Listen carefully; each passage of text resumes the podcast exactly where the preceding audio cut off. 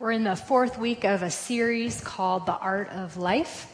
And we've spent the last three weeks talking about different ways that we can engage in kingdom living.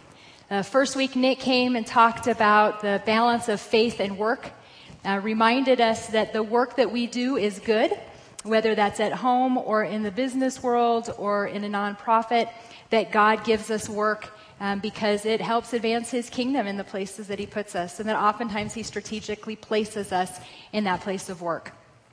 On the second week, Nick came back and talked about the Sabbath. He reminded us that that is the biggest commandment that we break consistently and challenged us to find ways to engage in rest on a regular basis. And then last week, Larry came and he talked about friendship, and he reminded us that friendship was made um, in the image of God, that we need each other, that we need community. And He challenged us to make sure that we engage in friendships in our lives. This morning, we're going to address the topic of resiliency. And resiliency is the idea of facing hardship and pain in our lives and then integrating that hardship and pain into our kingdom living so that we can continue to show the light and love of Christ to the world.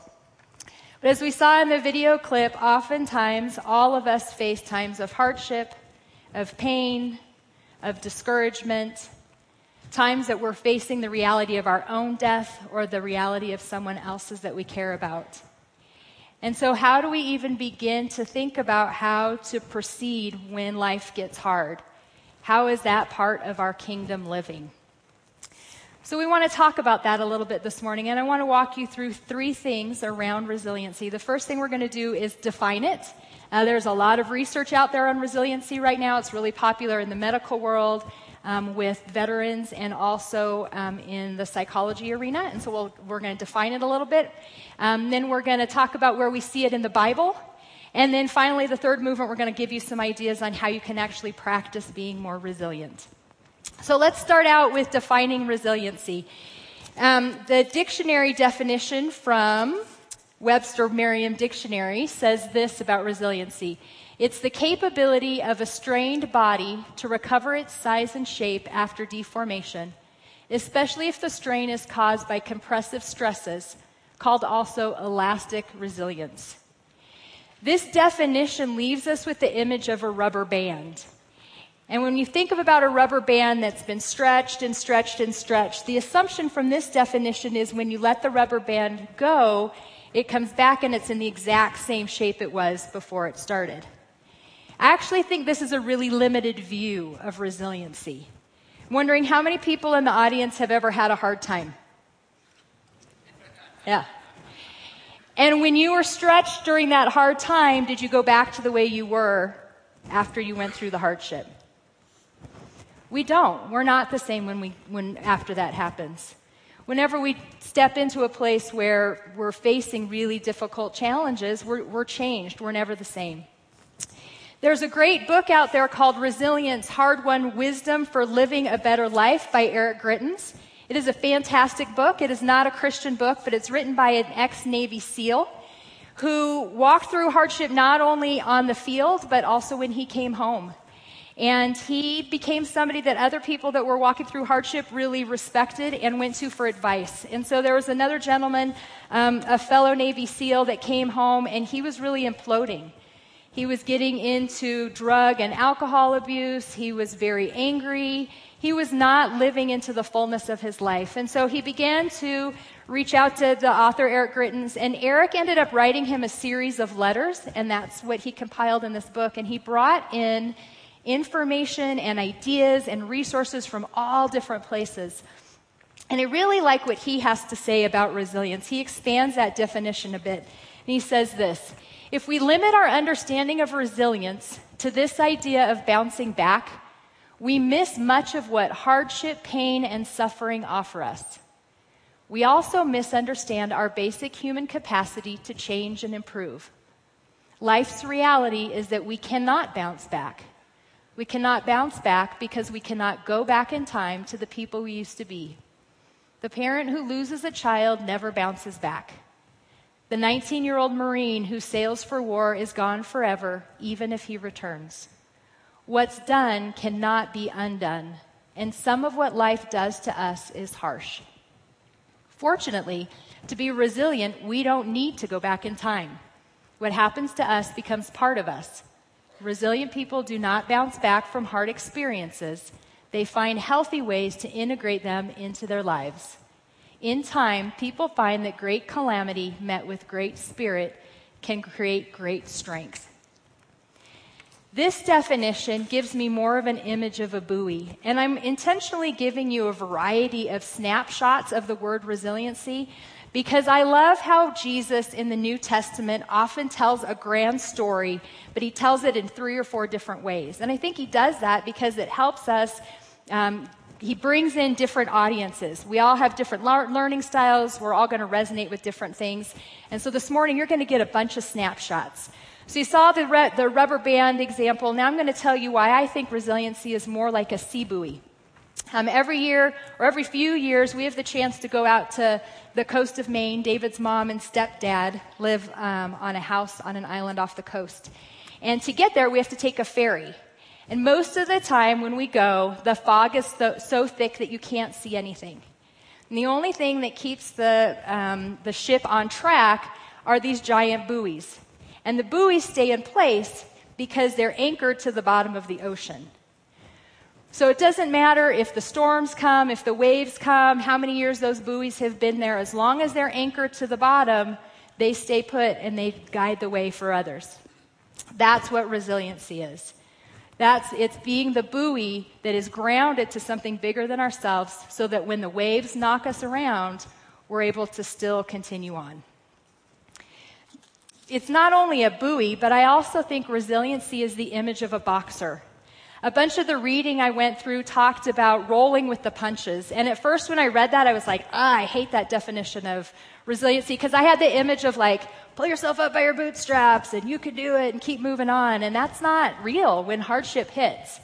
But then I did some reading on that definition of roll with the punches, and it's actually the idea of moving your body so that when the punch comes, because it's going to come, you angle your body so that it lessens the impact. That's resiliency. We are going to get knocked around. We're going to get our heads bashed.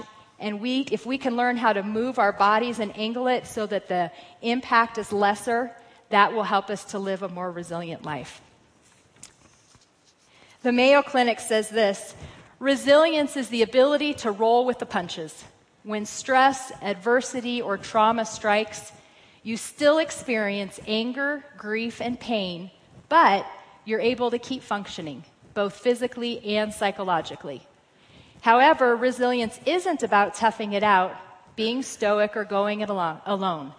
In fact, being able to reach out to others for support is a key component of being resilient.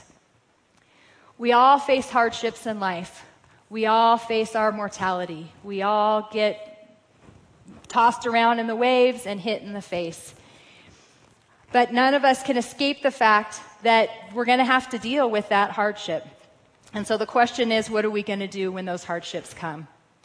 Ernest Hemingway says this the world breaks everyone, and afterward, many are strong in the broken places.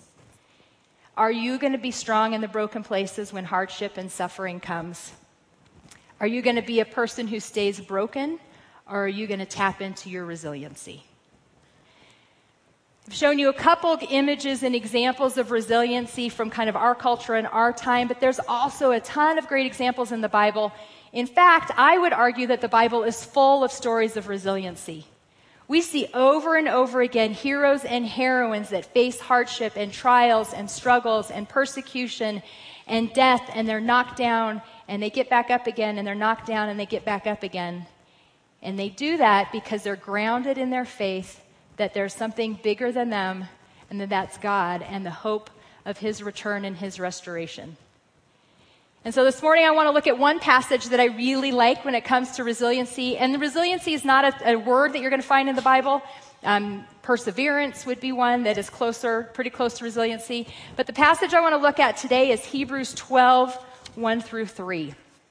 Look at this with me. It says this Therefore, since we are surrounded by such a great cloud of witnesses, let us throw off everything that hinders and the sin that so easily entangles, and let us run with perseverance the race marked out for us, fixing our eyes on Jesus, the pioneer and perfecter of faith.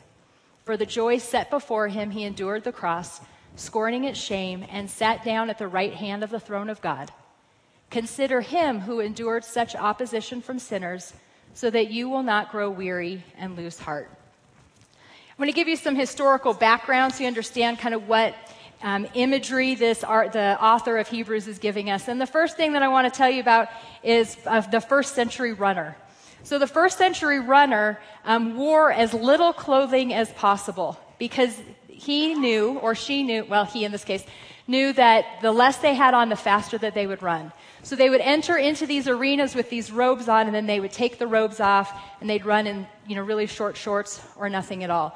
We see this today sometimes. I heard that there was a runner uh, from Colorado that was visiting Chicago, and he knew that if he took his shirt off, he'd be able to run faster in the winter rain. So it still happens today, but that was the reason for um, the runners. They, you know, they needed to take everything off, and you'll see in a little bit um, how that applies to us. It talks about taking off the things that hinder us. The other thing that I want to talk to you a little bit about is, is I want you to have an image of the first century stadium. So the first century stadium looks similar to this. Um, it was a track in the middle and then seats around, and the seats sat thousands and thousands of people. And the track, um, if you can see kind of midway through, there's a black spot. Somebody of great importance would sit there. So maybe the pioneer of Rome, that may have been the ruler or um, the head officiant of that region.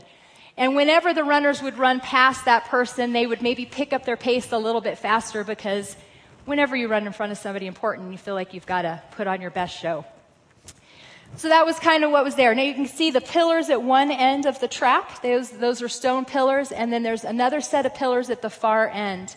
And so one end is where the race would start, and then the other end is where the race would end. In the stands sat what's called the cloud of witnesses.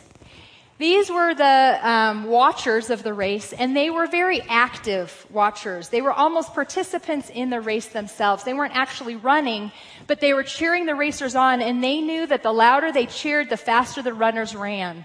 And so it was important for them to continue to cheer and yell and holler and encourage. When the runners got tired or the runners started to trip, the people in the stands would say, Go, keep going, we believe in you. The last thing I want to talk about, we mentioned a little bit the, the finish line. And the, that was the one thing that those runners would focus on. So they would get to their starting point, they would look at the important person that was sitting over on the side, and then all they focused on was the end. And so they would run as fast as they could so that they could get to the end. They'd push through the pain, and they'd finally get to the other side completely exhausted. The reason it's important to have that context is that that scene um, is actually a metaphor for what the Hebrews author is talking about in this passage. And so I want to go back now and explain, re-explain it to you, and I want you to realize that you're the person that's the runner in the story. So, first thing that I want you to know is that the author of Hebrews calls us to throw off everything that hinders and the sin that so easily entangles us. So we're the runners in the race, but we need to get rid of all the extra junk that we're holding on to so that we can race our faith as, as best as we can. So some of the things that we may be holding on to are some of the negative messages that we get into our heads that we're not good enough, that we're not um, enough, we're not enough, we're not enough. We all have, we all get those. We need to throw those off. It may be that we've got these messages of isolation, that we're not around anybody else, and so nobody, nobody loves us and nobody wants to be near us. Um, it may be that we're stuck in a place of sin. We're struggling with pornography or temptation or addiction or um, whatever the things in our life are. All of that junk that goes on inside of our heads and our hearts, in order to run the, the good race of faith, we need to get rid of all of that junk. So that's the first thing that this passage talks about. The second thing, um, when he's talking about the cloud of witnesses, the passage says, We are surrounded by a great cloud of witnesses. And what I love about this is if you go back to Hebrews 11, you realize that um, the cloud of witnesses are all of these great heroes and heroines that we talked about earlier. So it talks about Noah, it talks about Moses, it talks about Rahab, it talks about so many others. And these aren't people that had it all together. Like we always read these Bible stories and we're like, Moses was fantastic or Noah was great. And we forget that Noah was also a drunkard. These are messed up, normal people that chose to get into the race of life, run as fast as they could toward the finish line, knowing that what they were running towards was a hope that God laid out before them. In fact, Hebrews 11, 1 through 2 says this Now faith is confidence in what we hope for and assurance about what we do not see. This is what the ancients were commended for. These people somehow knew to focus on the hope and to continue to run through the hardships of life, even when they were getting knocked over, because they believed that there was something bigger than themselves at the end of the story that kept them motivated. Well, these are the ones that are sitting in the stands as we're running the race of faith. And what they're doing is they're saying, We have run this race before you. We know it's hard. We know you're tired. We know that you have been persecuted or you've been hurt or you're struggling, but you can do this. We, we did it. We saw the hope. We want to remind you of the hope that's there. The third thing that we see, um, if we think about the honored guest, again, going back to our passage, it says, Fix our eyes on Jesus, the pioneer and perfecter of faith. In our race, it's not that there's an important ruler that's sitting at the side of the racetrack. It's that it's the God of the universe that's sitting at the side of the racetrack. And he's not a passive observer, observer of our race. He's the forerunner of the race. He ran the race before us. He's already done all of it. He's lived his own hardship. He's there to say, I, I was human like you. I know what this pain is like, and I want to cheer you on to get to the end. And then there's the finish line. Jesus ran the race with his eyes on the finish line, and he calls us to do the same. And I think this part of our passage is the one that's the most powerful. Jesus persevered hardship and pain. For the joy set before him, he endured the cross, scorning its shame, and sat down at the right hand of the throne of God. Jesus knew that despite the fact that he was beaten, that he was scorned, that he was isolated, that he was forgotten, that he was crucified, he knew that all of those things were small in comparison to what the hope that he had in being with the Father and at the right hand of God. And he says to us that hope, same hope applies to you.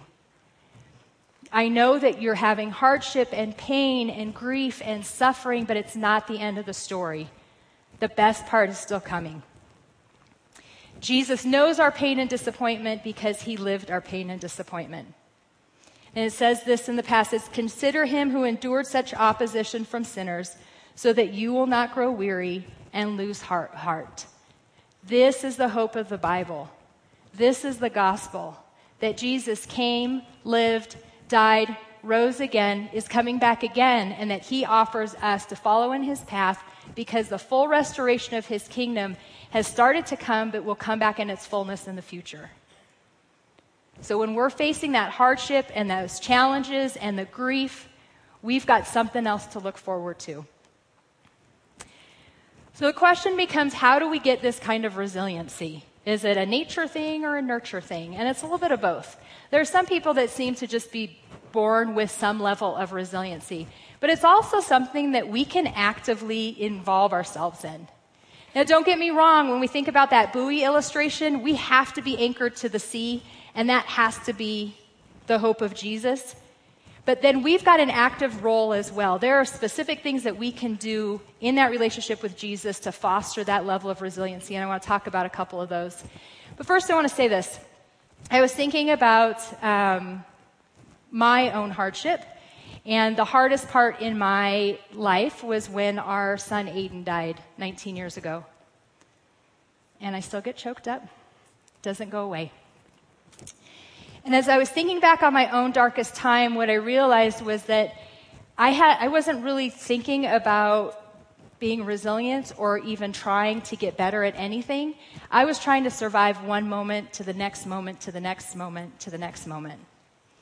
And I say that to you because I know there's people in here who have lost a spouse or a child, who are in the middle of a divorce, whose businesses are falling apart.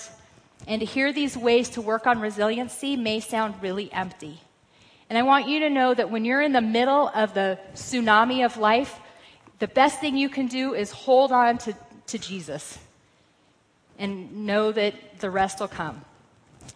And there are things that I reflected back on that time of my life that were really helpful in making sure that I could stay connected to Jesus. And so I want to share three of those with you. The first is this engage in relationships. For some reason, we tend to isolate ourselves when life gets hard instead of engaging ourselves when life gets hard. And relationships are hugely important. That's what Larry talked about last week. We were made to be in relationship with one another. God is a trinity for a reason.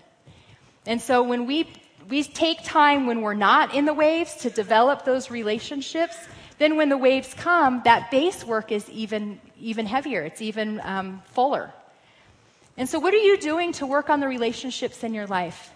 You know, we, none of us have perfect families or perfect friendships. But how can you foster those relationships so that you've got the best relationship that you can have? How can you be spending time with family? How can you be reaching out with friends?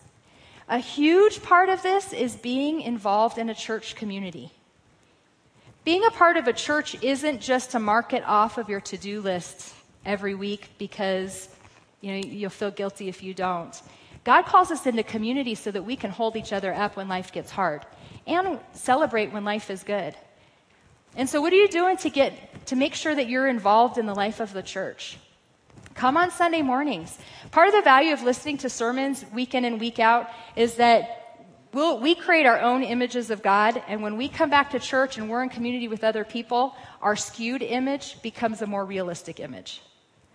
Or join a small group. I know it is intimidating to join a small group. We intentionally set those up so that they're short, six to eight week periods of time. You know what? If you can show up in that, don't expect that you're going to have these deep relationships with people. Show up and develop a couple surfacey friendships, and then deep relationships will naturally develop. Or get involved in our men's or women's ministry. I got to hang out with a women's ministry team um, on Friday night. There are some awesome things happening in women's ministry, and if you're not involved in that yet, would like to encourage you to do so. Doesn't matter if you like to hike or sew or cook or read, there's a place of community in our women's ministry and men's ministry as well. Go shoulder to shoulder with a guy and do some golf or be involved in a Bible study, but find that level of community. It's really, really important.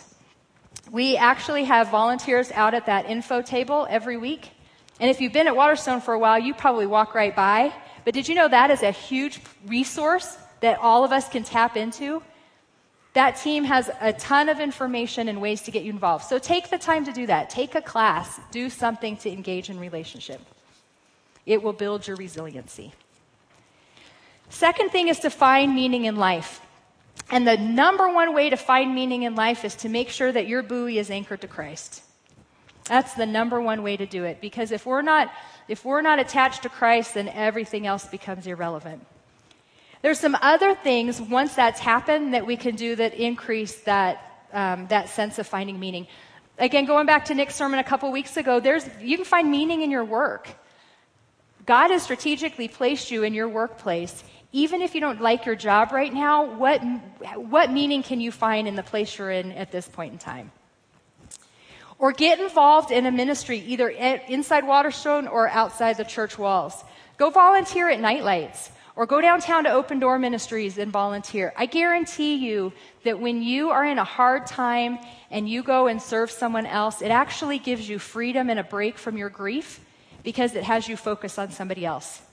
That was one of the best things for me in the middle of um, struggling with Aiden was going and serving other people. It didn't make the pain go away. It just made me realize that God was still at work in the world, even though my world had stopped. Volunteer in your kids or grandkids' school. That is huge. Or help coach their team. Sometimes I think we forget how important that is, but that's a way of service. That is a huge way to give back and to find bigger purpose. Or serve in our kids ministry or with our student ministry. Did you know that our student ministries, that those students look for, they um, connect them with mentors every year? There are young people dying to get to know somebody that's a step ahead of them and teach them about Christ, and that could be you.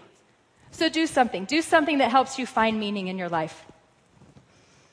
The third thing, and I think this is really important and we don't ever talk about it, and it has to do with our mental state, and it's about reframing our thinking. A friend of mine was telling me about an article she read or a podcast she heard, and it said, you know, for some reason, when our kids are little, we're really, really good at training them to take care of their bodies. We teach them to brush their teeth, we teach them to comb their hair, we teach them to shower. But how many of us have taught our kids how to boundary the thoughts that go through their heads?